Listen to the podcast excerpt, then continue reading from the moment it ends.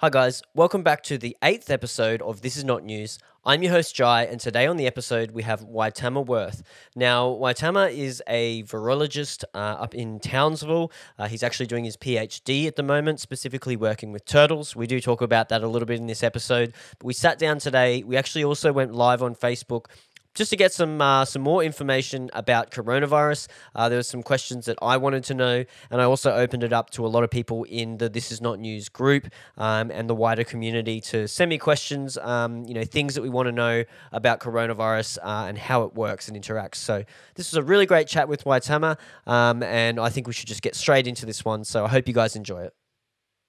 All right, you all uh, right? Ready to go? Yep. Yeah, good. Got my glasses on. Got my bar shirt. Uh, sweet. Smart. Dope. So, uh, how you been, man? What what's been going on?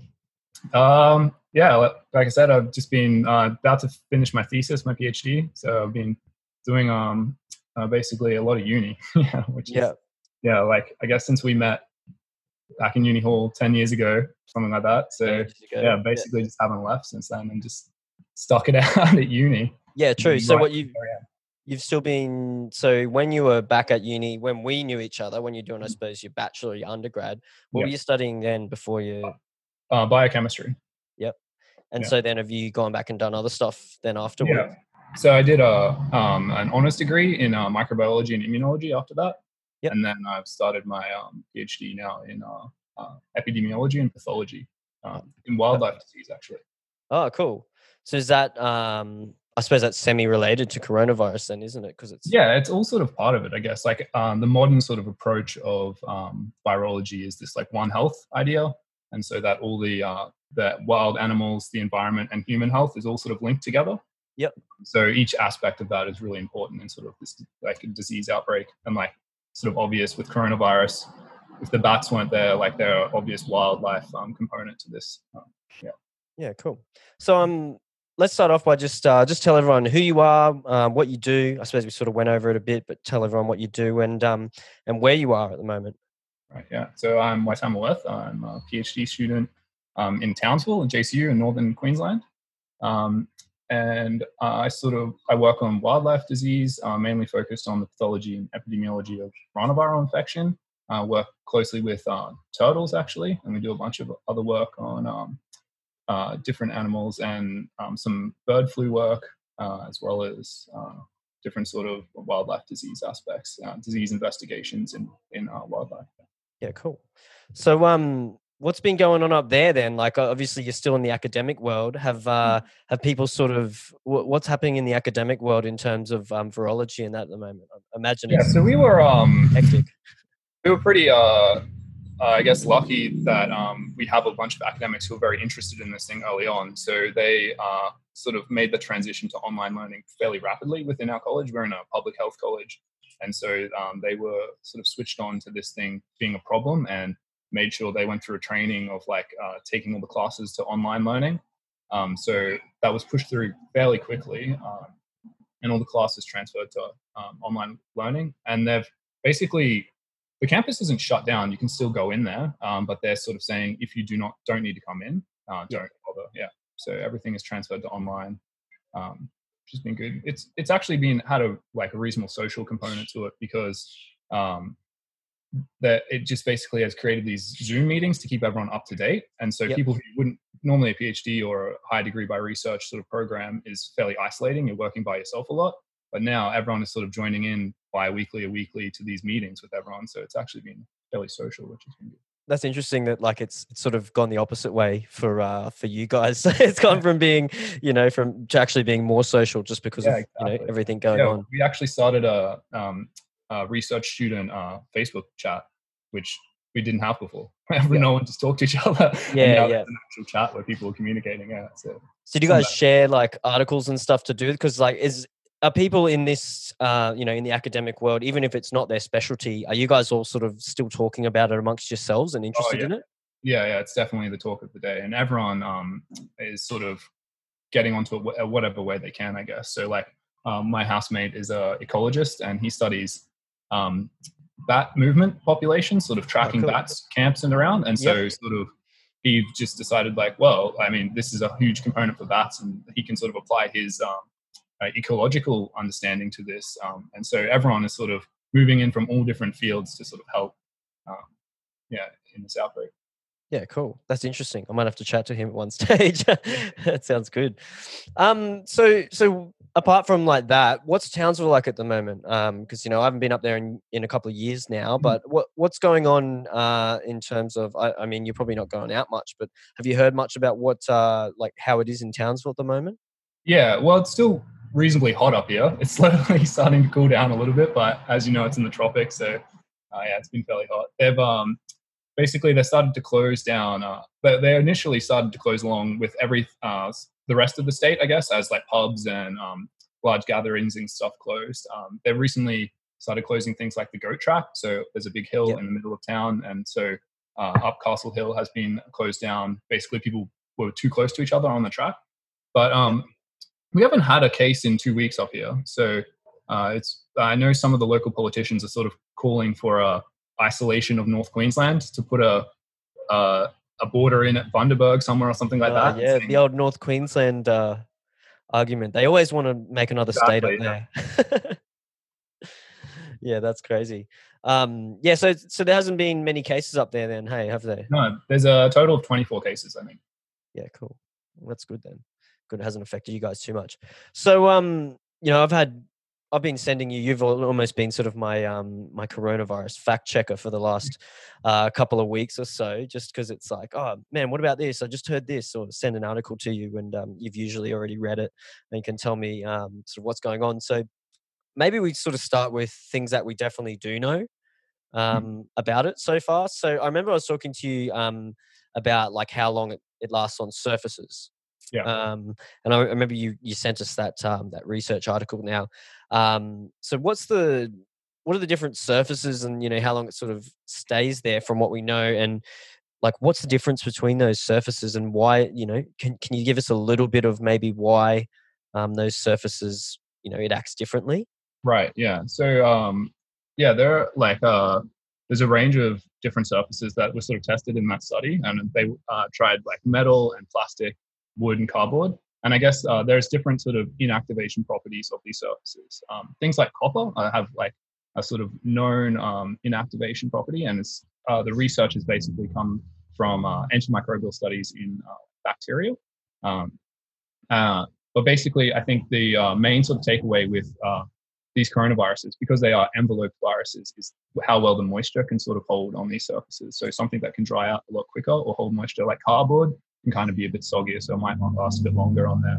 Things like plastic have little grooves where can um, sort of hide into that um, area. But yeah, there have been the results have sort of um, said that it could last up to weeks on some of these surfaces.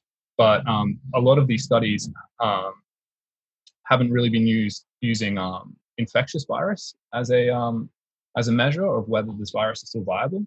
So uh, even though you might detect the virus on there, it's not actually a measure of whether um, the virus is active uh, is there in a state where it could infect you afterwards.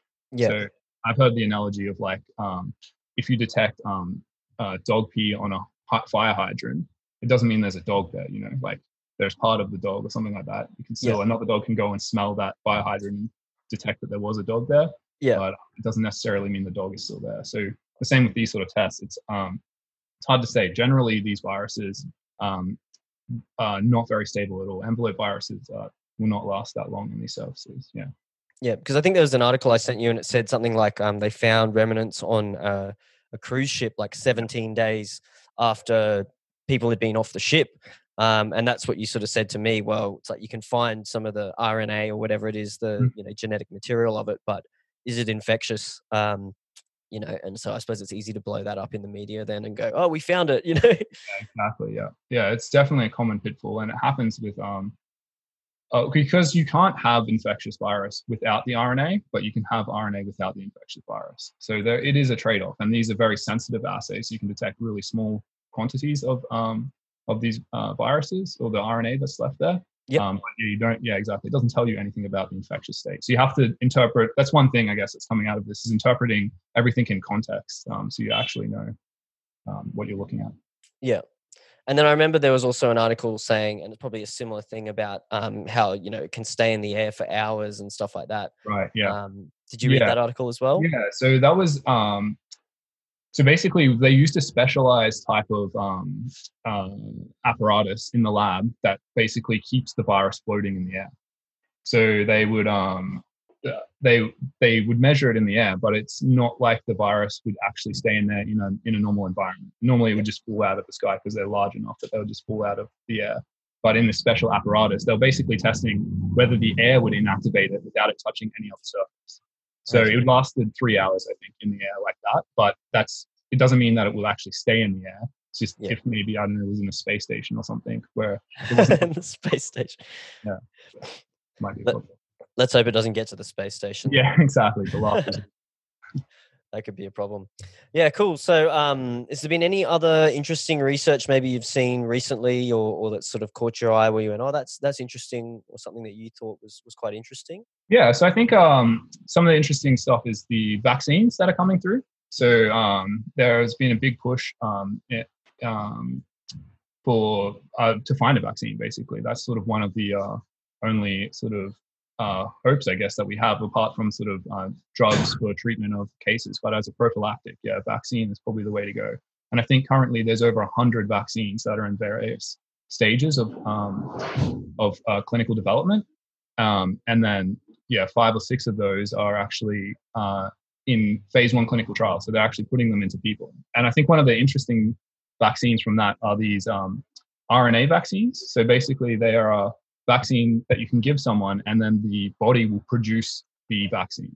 So you don't have to um, you don't have to grow a virus up in culture like the flu vaccine or something like that, and give them a weakened form of the virus that will still replicate. This is just the genetic material, and they give that in a little uh, lipid uh, body, and that cell will take that up and then make the protein inside the cell. Um, so you sort of produce the vaccine yourself in your body, and that's sort of the idea is that that'll um, sort of provide better uh, cell-based uh, immunity um, compared to some of these other just protein-based vaccines, and it's much easier to develop um, than these inactivated virus or attenuated virus vaccines. And it was really cool because they could take basically from when the virus was the sequence was published in um, January early in this year, they basically just downloaded that sequence from the internet and then put it into a machine that prints out the RNA, makes the sequence, and then that's the vaccine basically done. So they could just from one side of the world to the other, from China to I think these are an American company, the Moderna RNA. Um, they um, they developed this vaccine basically in two months or a month or something like that. They had a, a vaccine ready to go, just printed it out. That's crazy. So they printed they printed the RNA to make the vaccine. Like, Yeah, and so basically, because you can just uh, do it the same way you would make the PCR test, you can just produce some RNA that way, and um, then yeah, that one, if it's the right sequence, they can put it inside a uh, a, a, a little bit of a, uh lipid bilayer that the cell will take up and eat, and once it's inside the cell, um, the cell will make the vaccine basically itself. Yeah. That's so cool. that, that's so awesome. I hadn't heard of that yet. Um, how, how so they've been working on that for a while. You said then, like Yeah. is that- So uh, initially, I think they started working on it as soon as the sequence was published, basically. So they have spent um, years setting up basically the uh, tooling, so the the system to produce these vaccines. Um, but now that they have that in place, uh, when there is a new sort of disease outbreak or something like that, they can just get the sequence from the internet and then put it into their uh, pipelines, and out comes a vaccine. Um, there, there's some sort of um, they're not too sure how well it will scale up. So basically, it's hard to produce uh, these at high volumes. Um, but some of these vaccines are actually able to, um, uh, they're like uh, self boosting. So when you give someone a little bit of it, each each little bit of RNA will produce multiple copies um, of the vaccine. So you only need to give, you know, people talking that grams would be enough to um, inoculate um, millions of people. So it's really sort of concentrated stuff. But um, whether or not that pans out, I guess we'll see. yeah, it's almost a race to see who gets there first, isn't it? Like you said, there's Yeah. hundreds of ones. Yeah, a lot of these big pharma companies are actually investing now into like um, like they're making the vaccine now. So they have these maybe not necessarily that RNA based vaccine, but some of these other protein vaccines or the more traditional vaccines. Um, they're already producing the vaccines before the trials have even gone through, so that if they do work out, they'll be ready to go straight away as like an investment. Yeah. That's awesome. Mm. That's so good that um yeah, that there's so many different, you know, places or, or companies trying to like, you know, once I suppose it's going to be a big profit thing for them as well because everyone's going to want to buy it if they're the first. So, Yeah. um, but that's great to hear that you know there there's so many people working on it and sort of planning ahead for like, hey, if this does work, we're going to be ready to roll it out. Mm. That's um that's that's really promising. What what what do you reckon for uh, timelines still? Because I know you know we always talk about this, uh, and it's what what what's your thoughts? Ob- Obviously, it's hard to tell, but um, best yeah, guess, was, what would you say? I was looking. Uh, I was watching a, uh lecture today from a um, a vaccinologist who um, was sort of looking at different vaccines, and they were saying that once they're in, once they have sort of phase good phase two data, so they've put it into people in like a healthy select group of people, and they can say like, okay, this is a safe vaccine. Uh, No, this small group of people hasn't developed any sort of clinical signs from just the vaccine itself, and then they go to a targeted population that they think um, could be a chance of getting disease, that bigger group of people that might be at risk of developing uh, COVID nineteen, and so they give that to them. And if they see good e- like efficacy of the vaccine, that these people um, don't develop the disease, it then if they start ramping up from that point, it's still twelve months away. Yeah, So yeah. So from that, once they have this good, then yeah, this the green light is to go. They're saying yeah, still a year from that point. Yeah. So it might be that's for uh, I guess enough vaccine for everyone. So um, people like healthcare workers and stuff like that, they might actually be selectively chosen to go into these early trials. Basically, to say like, okay, you are someone who's more at risk, and so just through compassionate use, they'll say, okay, we're going to select you for one of these sort of early uh, um, doses. Uh, so that it might actually not take that long. It will be for, I guess, for a regular Joe to get a vaccine could still be a year, but for people who are on the front line, it could come a lot quicker, I guess. Yeah, cool. I suppose yeah, they would just select them for the trial um, for the research. Yeah. Yeah. Yeah, cool. That's awesome. Um, so then, like, I've had a heap of questions from people, and you know, people talk about um, like temperature, for example. So I'm just wondering what temperature, like environmental temperature. Um, so you know, obviously, we're coming sort of into winter in Australia.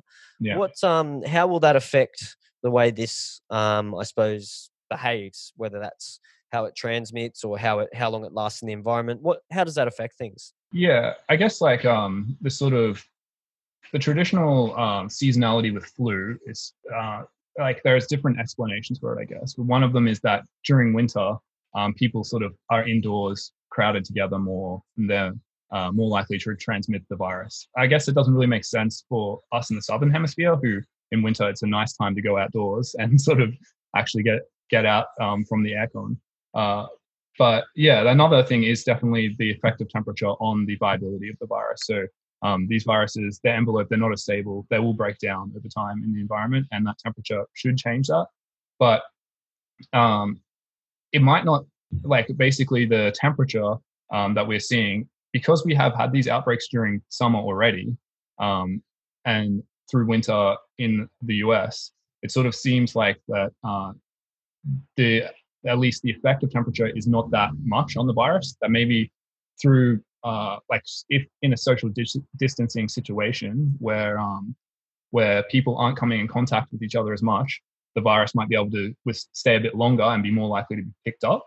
But in the sort of non-lockdown situation where everyone's sort of moving around, the effective temperature isn't that much on it, so you wouldn't really see that um, that effective temperature on virus transmission. So it's I think that the effective temperature is low enough that we're really not seeing um, that much of a difference from it. so Um, they they last longer like so then what what kind of what's their ideal sort of temperature range that they like then for like is there a, a range Yeah, I'm there I'm not entirely sure for coronaviruses, but it will depend on the virus. Um, the um, there there's sort of two different states, I guess, for a virus. There's the infected cell and the virion or the virus particle. And so each uh, each sort of state will have different characteristics. So once it's in the cell, it will have an optimal temperature for replication. And um, when it's outside the cell, it might have an, like when it's just a particle, then it might have some optimal temperature um, for transmission. So definitely, um, like I work with a lot of ectothermic vertebrates, so cold-blooded animals, and these animals will have their body temperature will change a lot, and so the optimal they are able to sort of move around an environment to change um, where the uh, optimal temperature of the virus would, to replicate. So we have like 37 degrees body temperature. So a lot of our viruses are sort of adapted to that um, replication temperature. Uh, but outside the host, you know, like a high temperature can definitely inactivate these viruses. Um, low temperatures are generally good at storing them. Like you keep virus in the fridge or freezer or something like that if we're in the lab um, to store them. But yeah, I'm not too sure how much they will actually have an impact on the sort of epidemiology and transmission. Viruses. Yeah, and I suppose especially because you, like you said, it's been in the the northern hemisphere already, where it's been in cold conditions, um, and I suppose it's it's I don't know. Has there been much difference between it up there, like how it's transmitted up to the northern hemisphere compared to southern hemisphere? Have they looked into something like that? I mean, there's base. I guess there is the data there from like um, uh, these different countries, but it's also hard because a lot of them, um, uh, basically, from, from what I've seen, these sort of tropical countries like Vietnam and South Korea and sort of places like this in China, they had extensive uh, tracing, testing, and lockdown, mask use, all these sort of other interventions that we used at the same time it's very difficult to tease out whether that like the climate or something was um, causing this uh, sort of disease outbreak uh, yeah. or it was these other sort of aspects um, that they were putting in place that sort of reduced it so there has been like in some of these places there have been less cases like in australia we've had less cases and it's probably be, it's been warmer than in other countries but um, it's hard to say because we also locked down the borders we implemented this very strict sort of quarantine protocols um, so yeah, it's difficult to say the effect of temperature. Yeah, I suppose it's hard because every every country and everywhere is doing a different, you know, implementing different measures to try and yeah. sort of, you know, um, stop the spread. So it's hard to say, well, is it the measures that they're doing that's that's stopping it, or is it the, you know, the environment, or is it the population density? Like, there's all these factors that yeah. make it really difficult, doesn't it? Yeah, there's a it's thousands and thousands of poorly designed experiments. So like normally, in you, you would change one factor at a time, but this yes. is yeah, lots of factors sort of changing. So it is is difficult. I, I'm sure it will be analyzed in great detail after this is done, and people are trying at the moment. But uh, yeah, it's hard to work out what exactly is the cause. It's like you got to get all the data. Really, you know, we don't really have all the data yet, do we? So it's difficult to uh, to figure that out. So, uh, like one question I've had from from lots of people and some people, and I think it's important. So maybe just talk about what the difference is between, like, say, this virus to the flu. Like, what makes it different from the flu? and why do we have to sort of um, you know the measures that we put in place why are they different to you know what we would do normally with the flu because you see people say oh the flu kills so many people and right. stuff like that but how's it different yeah okay so well i guess the um the healthcare system is set up to handle the flu basically because these are very predictable i guess outbreaks we get a flu season and um this sort of we get this cyclic outbreak uh, every winter there there is an outbreak of influenza virus uh, in each hemisphere. And the, the current system is set up for that. So we have, you know, um, basically, I guess the government doesn't really like to waste money. So they will, you, yeah, I guess, you, they'll, they'll have some sort of capacity for beds. And that capacity includes the seasonal variation in influenza. And so if an outbreak like this happens, where we suddenly double our capacity, uh, hospital requirements, the influenza isn't going anywhere. It's still there and this is sort of an extra thing on top. I guess maybe if we swap them out, it might not be as bad, but that would be, I guess, if all other things were equal, um, and you could swap them out, then it wouldn't be bad. But it's it's because we have two things at the same time. Yeah. Um, I think it's also because we don't have a vaccine, so we have a completely naive population. So the virus is able to spread unchecked, um, and there is no sort of immunity at all within the um, within the community. Whereas with influenza, we have a good we have good flu system. We um, do a lot of surveillance. We develop vaccines every year um, to help mitigate the, this disease. Um, from what I've seen, this uh, virus is actually more pathogenic than uh, than influenza. So, uh, for whatever reason, it's uh, the pathology that's caused by this virus is um, more severe than influenza virus, and so uh, uh, yeah, I guess that is a, a thing to sort of point to when people say, okay, it's it's just like influenza. It's like, well, it's not like just like influenza. People are developing different types of pneumonia, and there are all these sort of secondary complications like blood clots and kidney failure and heart disease. So um, it does seem more severe in terms of just the disease. Yeah. yeah. So what what sort of causes those side effects then? Like when a virus like this enters the body and starts replicating and stuff like that, what actually causes these um, i suppose they're side effects or we would call them symptoms um, yeah. but you know really i suppose they are side effects of the the virus replicating in the body what what maybe causes that in in in this you know virus? Is there? Do you know much about about that? Yeah. So um, uh, there is some initial uh, disease that is sort of from the uh, the replication of the virus itself, but they think that the majority of disease in this virus is immunopathology. So it's induced from the host immune response. So as we try and fight this virus, we uh, sort of develop an overactive immune response, and that has that leads to um, some damage to tissues as the immune system sort of goes a bit out of control. And so a lot of the treatments are actually immune suppressants um, that they're using for to treat this virus. Um, things that are sort of blocking cytokines and um, uh, yeah, sort of reducing inflammation uh, with through this disease. Uh, blood clots are another sort of problem that people have, that have they've seen come up, um, as well as heart disease. So the the the receptors that the virus binds to are also found in cardiac tissue in the in the heart as well as in the lung. So this sort of it's it's has the ability to go widespread, I guess, within the body. And and after the after the initial replication, um, people are then seeing uh, this immune response, uh, cytokine storm, and um, a really strong response to this virus from our immune system, which is then leading to a lot of damage to tissues. Yeah. Yeah. So then, um, this might be a silly question, but does that mean it's good to have not a very good immune system for this? Well, so it's sort of interesting. So I think that it's it's good to have not a good immune system at the right time. So the immune system is still very important, and they sort of found this with their initial use of uh, steroids for the treatment of this disease. So originally, they were giving people um, steroids uh, when they came in with this disease to sort of tamp down this immune response. But it, it seems that the initial immune response is actually important in sort of controlling the virus. But it's when that immune response gets out of control that you need to bring it down again. So it is it's the immune response is still it evolved for a reason. It's still very important uh, in controlling disease but yeah, it can still get a little bit out of control. Yeah. Yeah, it's just about about having it at the right time. That was just yeah, a bit of a silly question, really. um, so then, like, also like with pre-existing conditions. So is it you know we talk about pre-existing illness? Is it really any illness, or is it stuff that's to do with where we see damage from it? Like, is it more if you've got things with, so like you're talking about the heart, kidneys, lungs, things to do with that, or is it you know is it widespread? Can be like anything like you know how does that affect things um, so i think definitely uh, things that might limit your oxygen consumption so exacerbate this sort of problem so uh, sort of chronic pulmonary diseases and um, and heart conditions are, are majorly uh, associated by a comorbidity associated with like covid-19 um, so i think yeah definitely the there are specific diseases so um, during the pathology um, having one of these sort of organs already compromised is going to just lead to worse outcomes, definitely. Yeah. Um, I haven't seen too much. I guess like immunocompromised pe- people are, are not a susceptible group just because they're more likely to get this virus at the start. And if it is able to replicate unchecked, that's a bad sort of thing. Like you will need the immune system to bring it back down and like initially. Um, so it might be good to not have a big immune response later on, but definitely at the start, it's an important part of fighting off this virus is to um, stop it developing. So immunocompromised people for sure.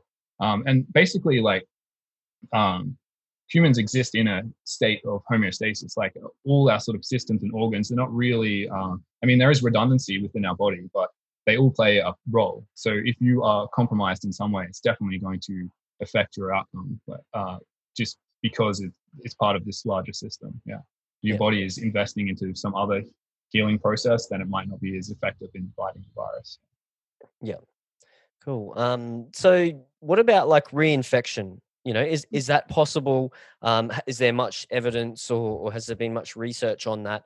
Because um, you know, I, I've seen things where they say, yes, it is possible. People don't have the antibodies, or there's mutations or things. So, what have you seen in terms of um, like reinfection? Yeah, so I think reinfection is definitely possible. In China, they've seen a bunch of people become reinfected but I and I think that would sort of be expected that um, people who uh, have SARS or the other coronaviruses or the common cold sort of coronaviruses, they still get reinfected every year, but they just develop milder symptoms. So basically, I think the immune response in this case is not a, neut- uh, a neutralizing response. So it doesn't completely stop any sort of infection, but it will basically it helps the initial immune response stop that infection from developing into something severe. So um, definitely reinfection is possible, but it basically won't result in this sort of um, uh, severe acute respiratory syndrome that you see developing um, in people who are infected for the first time. Um, yeah, but you could then be a carrier who who maybe spreads it, right? Yeah, well, I guess that I'm not too sure how if they've looked at um, spreading from the secondary infection, but generally the uh, incubation time at least is shorter. So uh, I, have heard some people sort of say that these common cold coronaviruses that we have circulating at the moment, everyone sort of gets infected with those. They develop a cold um, and they move on with their life. That's not a really big problem. Uh, the, I guess when those viruses sort of initially moved into the human population, from animals. These were also animal viruses that moved in at some point. Um, these probably spread around and caused a lot of disease within the human population. But once everyone was infected, at least once, it's then only new children who are exposed to that virus. And from what we've seen with children diets, children don't really develop a severe disease from this. So we can sort of get into a situation that once it's spread through the adult population, the only new susceptible people will be new children and they don't develop severe disease. And then once they've had it once they will be they'll have this immunity and they can get exposed and continue to develop a less severe disease. Um, so it might just eventually reach this point where it um, finds a sort of niche within our population and continues to circulate but causes uh, doesn't cause as many deaths or if any. Maybe kind of like chickenpox like you know that that's something that you know you get in the young populations um yeah that's you know maybe a good analogy there.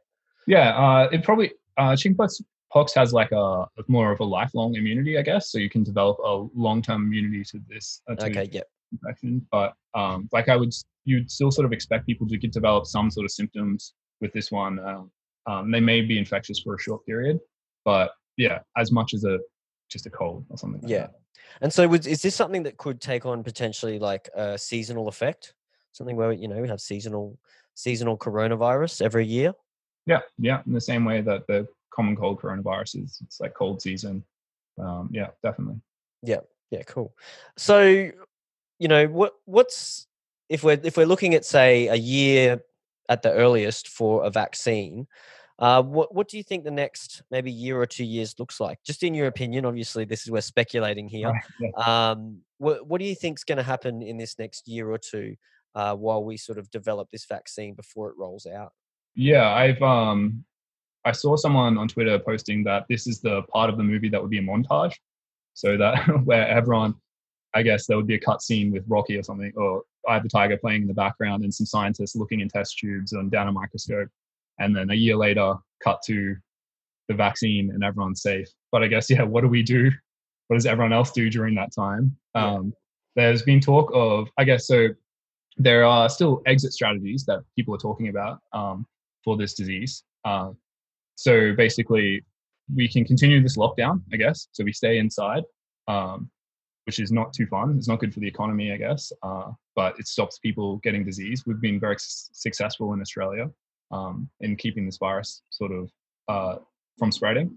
Uh, we can try su- su- suppression. So that would be like um, allowing specific age groups or non-risk um, groups or essential workers to sort of come back and um, start uh, releasing sort of small communities or populations within the community to go out and do these things to sort of help stuff move along.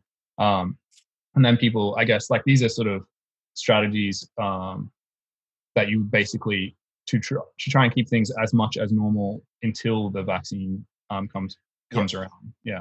So uh, yeah, basically, I think the government so the government's initial plans with these lockdowns were based on modelling from uh, University of Sydney in New South Wales, and so they had said that it would take 90 days or so for this lockdown to completely remove the virus. But once the um, lockdowns were rem- removed, it would basically come back.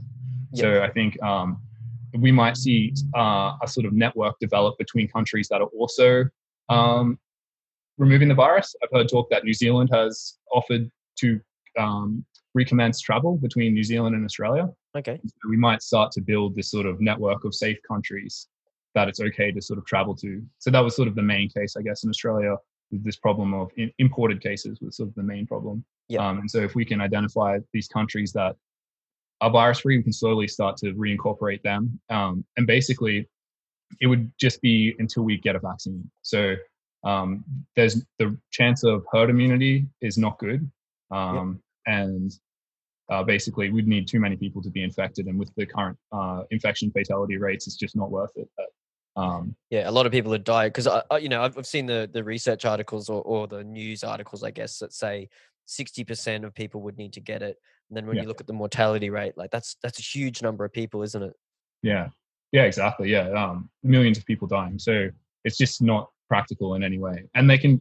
So the the original ideas were like, if we can keep the replication rate or the reproduction rate of this virus down to uh, like 1.2, so that every person infects 1.2 other people, so it's not uh, barely transmitted to two people um, yep. each time, each person. Um, and so uh, if they were able to do that and keep it at 1.2, the peak would still be in um, 2021, mid 2021, and the and the um, the infection would still be going on by 2022, and that's about when we would reach herd immunity. And so it would be the sort of drawn out process to keep people out of hospital, so we don't overwhelm the hospital system. But it would definitely it would flatten this curve and um, take it out uh, much longer. Um, at the moment, they're estimating that the reproductive rate is around 0.8, which is why the curve has sort of dropped down. Yep. But that's because of these strict measures that they've put in place, and we obviously they're not sustainable. So it's going to take, um, yeah, sort of people releasing at these slow times. One thing um, that might be uh, sort of interesting is this app that the government is releasing. Yep. So they have this um, app that apparently I don't know two million people or so have downloaded already, yep. which basically tells um, them uh, who is in close contact to each other. So if you're within 1.5 meters of someone for 15 minutes, it's sort of recorded, and then if there's an outbreak, they will be able to track that down. Yeah. Uh, so they do the contract tracing in like very um, in a very good detail, which is something that China is also doing. Um, yep. So they have sort of uh, they have a system for telling people where they can go, um, when they can go, go there, and um, and keeping track of each of the citizens. And I think that is probably the easiest way in this sort of um, supp- suppression um, uh, model to say, okay, we can let these people go, but if there is an outbreak and of local transmission, we jump on it very quickly using this sort of technology to track down all the contacts yep. and have uh, extensive testing around that person, lock down an area, and sort of do it as this reactive process, yep. um, as opposed to sort of letting it all go or keeping it all shut down. Anything is getting everyone to sign up, mate. Yeah, exactly. People don't want to be tracked. People, no, and even though they've got all these assurances that it's on the app, you know. Yeah, but um, everyone you know, would be on Facebook, I guess, who's probably doing the same thing anyway. Exactly, they yeah. probably can track you, but yeah. Um. So yeah, it'll be interesting to see what happens with that then, because yeah, I mean, it could, you know, that that does sound pretty promising, and I think they've there's been a number of countries that have have started doing that, hasn't there? Already? Yeah, yeah. I saw, um, at the very beginning of the outbreak, um, MIT released an app in the US that was doing the exact sort of thing. Um, same thing for contact contract tracing. Yeah. Yeah.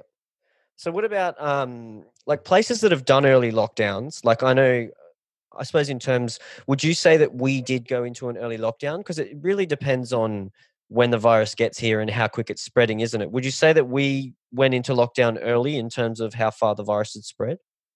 Yeah, I think so. Uh, in terms like compared to some of these other places that got out of control, definitely. And we we've uh, we matched South Korea very closely with our sort of curves as to when we went into um, our um, when we went into lockdown. And I think because they were ahead of us, we could use them as a bit of a model to yep. sort of say, okay, when are the right times to go into a full lockdown and um, how much testing is required. Um, and I think uh, we were sort of lucky in that we are an island nation and that all our sort of cases were imported through basically air travel. I guess through some of these cruise trips as well but um, it was majority of these imported cases, and so closing um, down uh, travel was a very effective method at sort of stopping this. So it's actually sort of unclear as to how uh, local lockdown has stopped any sort of the outbreak. Like basically, this initial uh, curve that we saw coming out was all, all from imported cases, um, and so stopping large gatherings and closing schools and things like that. It's unclear as to if they actually had an effect um, on this outbreak. And schools are probably one of the things that they'll open back up first um, from some recent modeling showing that uh, uh, kids aren't having that big of an effect on the spread of the virus. Yeah.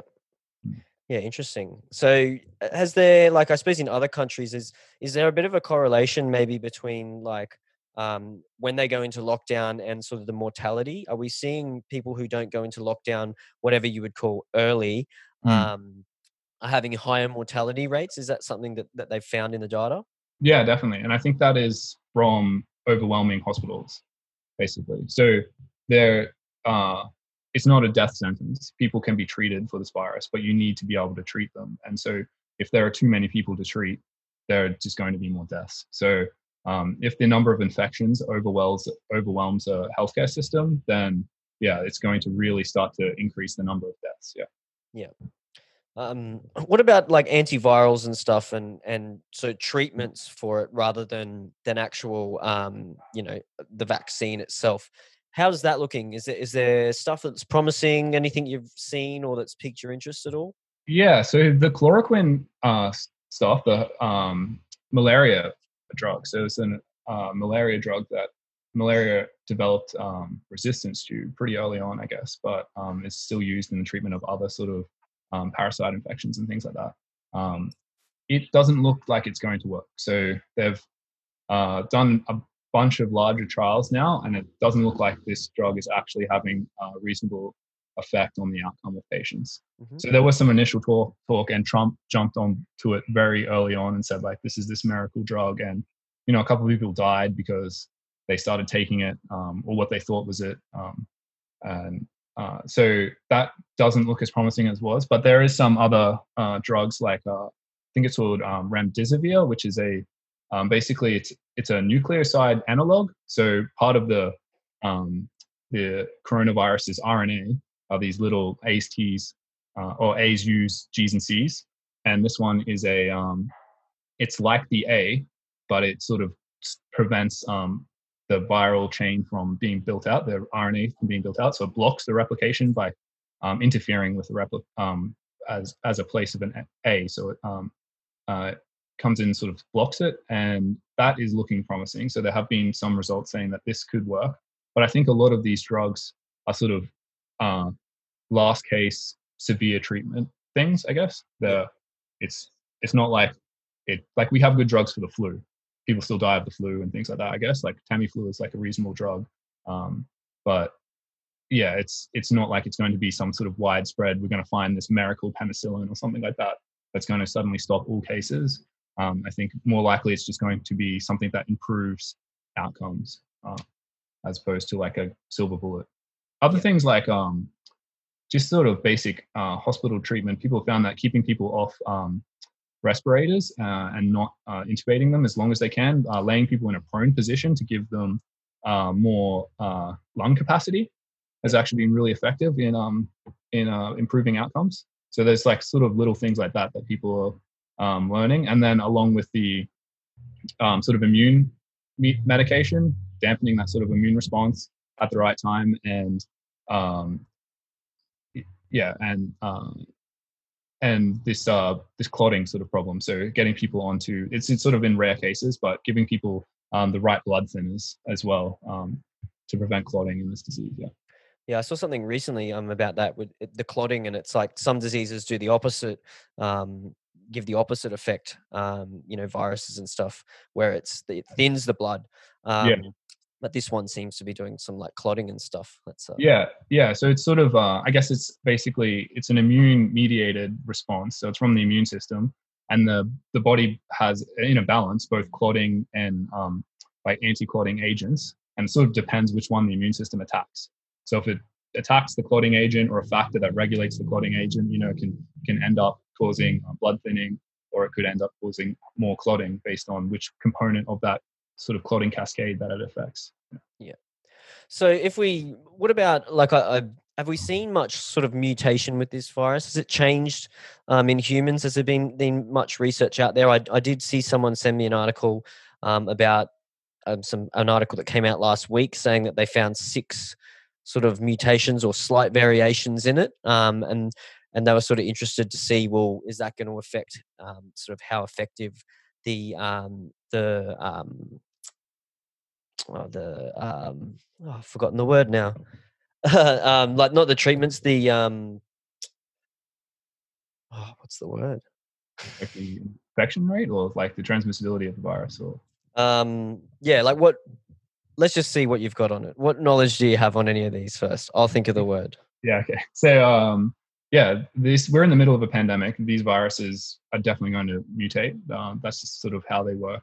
Um they're uh, th- this type of virus is actually sort of um, not very error prone they have an error correcting system which is unusual for an rna virus. Generally rna viruses mutate much more rapidly. But um, as far as we can tell there has been no sort of phenotypic so uh, effect of these mutations these viruses aren't actually causing change, changes in the um, in the characteristics of the virus. These um, mutations aren't ca- causing changes in the characteristics of the virus. So, although we are seeing um, changes in the virus, and you can use that to track them, um, they're they're not necessarily increasing disease um, or transmissibility. Um, although there has been a case uh, similar to what happened in SARS virus, where one of the um, open reading frame, so like a gene within the virus, has had a major deletion in it. I think this happened in Singapore, where they found this virus has been circulating circulating for several weeks or a month or so, um, and that they from studies in SARS, which also had a deletion in that same gene, um, that variant is probably a sort of weakened variant. So it's more host adapted. So as as these viruses move from one host to another, there's no point in them killing all the things they infect because they will just die out. They need a host.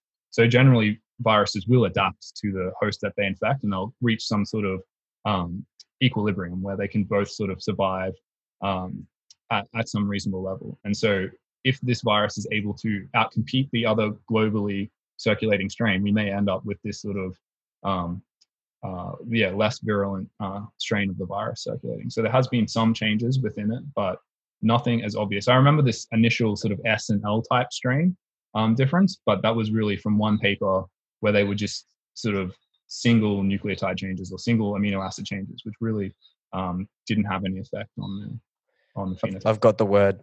Does it? Does it? How does that affect the vaccine? Can't believe I Oh, forgot vaccine. Uh, so, uh, does that change anything the way the vaccine would work, or because it's got that same? The majority of these vaccines are targeting the S protein, which is the spike protein, so the surface protein of um, the coronavirus. And um, if the change was in that and it was significant enough, then yeah, it could um, it could definitely result in a reduced uh, efficacy of the um, vaccine. But uh, there are other coronavirus vaccines for um, like pigs um, and other animals. Maybe there's a cow one, I think um, but they they work. So uh, there's no reason to expect that um, these would change that rapidly. So the problem with flu viruses is that they can go under this process where um, they have rapid evolution. They change much faster than these, and they can also shift. So they can swap large segments uh, much more easily than these coronaviruses can. So you can get a lot of sort of mixing of these viruses, and makes it much harder to develop a, a sort of vaccine that will work um, across all the strains. Whereas this one seems fairly stable, at least from what we're seeing from the genetics data. One um, cool website you can go to is called nextstrain.org, which is where they do this um, phylogenetics analysis. So they have, as all the sequences are published for these um, new viruses, they um, they will incorporate them into a phylogenetic tree, and you can sort of trace them in real time as these uh, the evolution of these viruses in real time, which which was sort of the founder strains and where they've come from, and you can and it puts them all over the globe, and they can sort of use the genetics to track back the origin. Um, but yeah, none of that has really seemed to have an effect on the um, phenotype of the virus. Yeah. So then let let's go to the uh, the slight conspiracy theory. Then, if we can track it back, um, is this something? Do we know definitely it's not from a lab, or like how can we have we found that link in there that's linking it to um, you know an animal or anything specific like that? Yeah, so um, the closest related virus, I think it's 96% or 92% or something like that, is a bat virus. So very closely related to a bat virus. Um, so and it's not that much of a leap to say, okay, yeah, this is a spillover from that bat virus. The same way we've seen other uh, coronaviruses spill over from bats before. They're closely related to circulating viruses and then moved over. In the case of like SARS-1, um, we we moved from bats into uh, civets, maybe something else, and then into humans. And you can sort of track that um, that transmission period. At the moment, we don't know what that if there was another intermediate host. Um, but um, yeah, basically, I don't think there'd be any reason to go out of your way to think that it was released on purpose, something like that, right? Like there's no there's no good evidence to say that. And in fact, it's much easier if you use like Occam's razor or something like that. The more simple solution is that yes, it behaved exactly as it's behaved a hundred times before and just spilled over by animals. I mean, if you go to uh, one of these pandemic prediction websites from five years ago, ten years ago, they will all list SARS and MERS or coronaviruses as um, as potential pandemic pathogens. So we've known that these pathogens are on the edge of some sort of pandemic. And I guess it doesn't also make sense to release a virus that is going to go pandemic. Like everyone's being infected. I mean, unless yeah. it is the people in the uh, space station that are doing it, like a uh, odd sort of process to go through. Yeah. But uh, so, is there any way that we can or we will be able to sort of definitively prove that it wasn't from a lab will we be able to find those um like if you know like if there are other animals somewhere where it's it's gone from bats to those animals or there's something in between will we can we find that? Yeah i mean if it is still circulating in those animals and you can sort of say like i mean you could always make this argument that oh yeah someone took it from whatever animal it's really closely related to and then they went out and released it everywhere. Like i mean it depends on your definition of like made in a lab. Like if it's just been accidentally released from a lab and sort of someone took it from a lab and they infected themselves and went for a walk in the um, market somewhere. I mean, I don't think we will really be able to tell that. It's the same sort of way as if it just had spilled over from someone handling wildlife or something like that, I guess. Yeah. Um, but in terms of like someone genetically engineering this virus, uh, there's no sort of signatures within the virus saying that it was touched by humans. And um, in fact, I've seen some stuff going around saying that the the opposite is true. That there are some sort of there are some sequences um, uh, within the virus that are sort of unknown to people, and so it would be very unusual for people to be able to know what those sequences were and then put them uh, into the virus. Yeah, cool. There we go. No conspiracy. I'll believe you on that one. um, so um, I'm going to ask some some fun questions. We do this at the end all the time. Um, and if if we if we think of anything else while we're there, maybe if there's anything you want to maybe talk about or, or let people know, we can do that at the very end. Um, so first question I give everyone: um, I'm a single man at the moment in this pandemic. Yeah. First date ideas, mate. Um, social distancing, first date ideas. Have you got anything for us? Currently, yeah. Any any ideas? Oh, geez, man. It's sort of hard. Like the Zoom date. Oh, one of my mates went and um, uh, met up with someone on the Strand but had the uh, it's sort of the walking at a distance situations probably not much better than uh, than a Zoom date. But yeah, yeah. it's definitely it's hard to do at the moment. Um, the general all the sort of local spots of bars and cafes are not there. Yeah. yeah. yeah, You can't really do anything social, so it's like yeah, like you said, yeah. Zoom or go for a walk.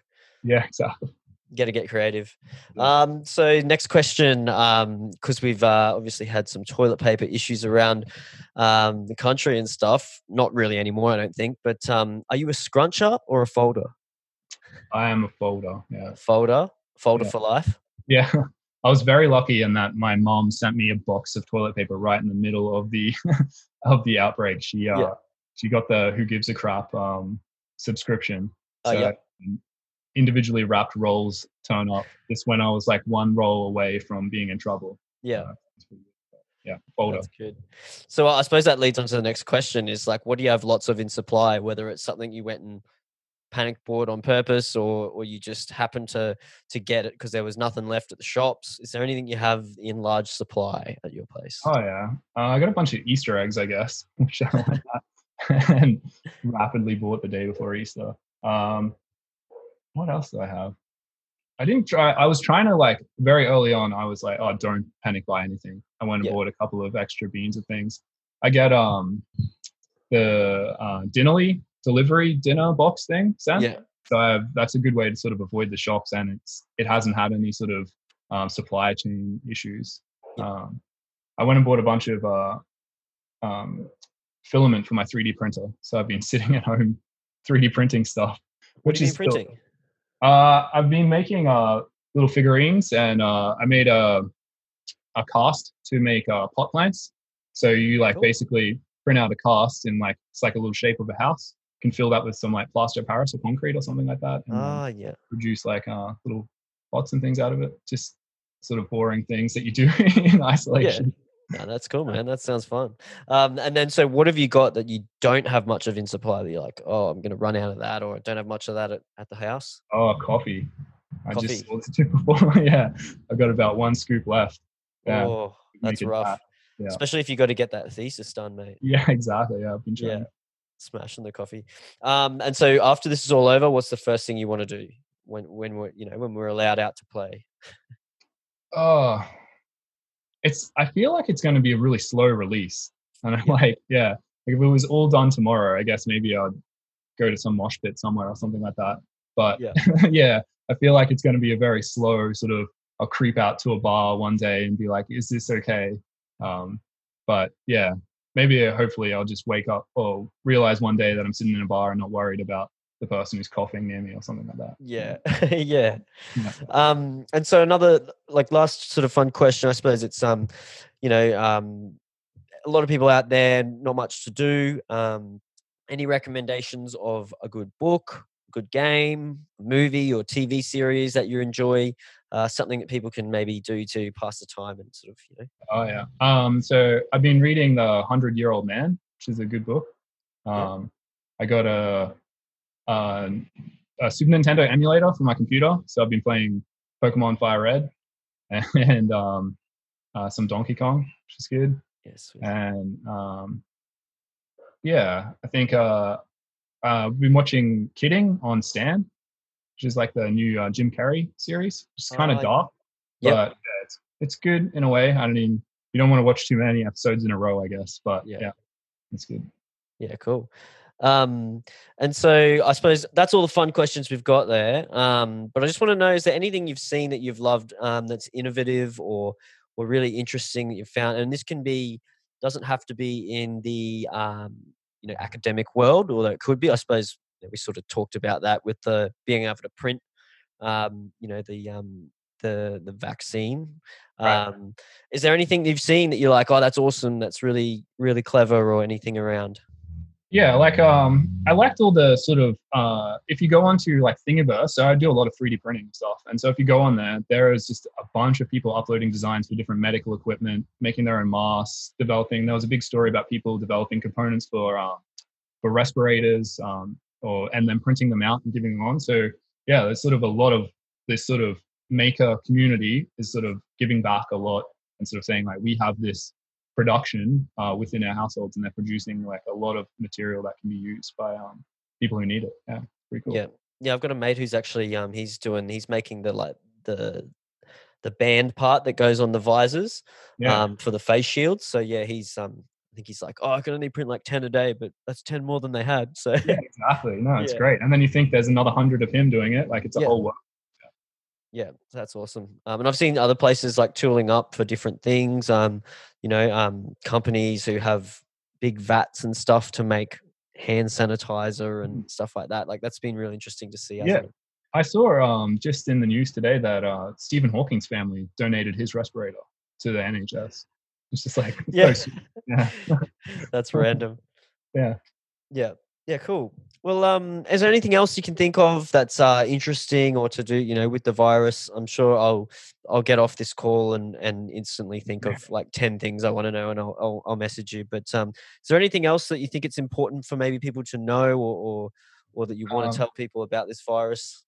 Uh, yeah, I guess like the, I guess, I mean, this has kind of come out a little bit now, but that um, there's no predictive power in trend lines. So initially, everyone was plotting these exponential curves with a trend line in it saying, you know, in a, two months, there's going to be 100 million people dead or something like that, and sort of just um, plotted that out. And I think that's in, it's in sort of important part of like epidemiology and modeling that um, you can't actually, the date doesn't predict number of cases. So people sort of make these um, these sort of trend line analysis and it created a lot of fear and i think that actually drove part of this panic buying scenario that we saw And whereas like using actual epidemiolo- epidemiological models um, gives you a much better idea of um, how the disease outbreak is going so i think um, yeah trust trust experts and uh, yeah stay inside don't panic Yeah.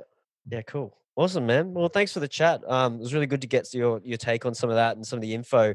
Um, just before we go, what's your uh, what's your thesis on? Give us the specifics. Oh yeah, so my thesis is on um, the pathology and epidemiology of ranavirus infection in Australian freshwater turtles. So basically, we um, went around uh, conducting a survey of this viral disease in uh, turtles um, throughout northern Queensland, and then sort of developed an understanding of the pathogenesis of this disease. So different factors that influence how the disease develops. In a way of sort of, um, so our turtles are very different to other turtles in the world, and so they're not. We we're not sure if they are actually dying from the disease because people aren't looking, and whether or not they um uh, whether or not they produce the same sort of uh, pathology or that we don't really have the test to do it. So it's sort of this broad broad topic on pathology and epidemiology. Yeah. Yep. Yeah, cool. I'm going to quickly just go to uh, just to Facebook and see if we've got any questions on Hmm. there. I haven't done this before, um, going with the live, but um, let's see what we got. Let's see if we got anyone in there. Almost need an assistant to, uh, to be here and, and do it for me. I need a young Jamie. Um, that'd be great. There we go. Grow a mo. Everyone's everyone's just bagging me about my mo. Got nothing on yours, mate. All right, well we might we might leave it there. Um, thanks thanks man for coming on. Um, really great chat, and thanks for um, you know all the the help with with fact checking all the articles that I've been Yeah, no sending you. worries, man. I'm glad we Um, could finally figure it out. Yeah. Yeah, that's awesome. Um, so yeah, thanks, man. And um, who knows, we might we might get back on again one time and have another chat down the track once we know a little bit more, and um, you know, you can Yeah. maybe give us some more info then. Definitely. Hopefully, looking back um, from uh, a bar somewhere when we're all Yeah, free. we'll do it out somewhere at a bar. That sounds Yeah. good. We'll have a few beers or something. That's Exactly. good.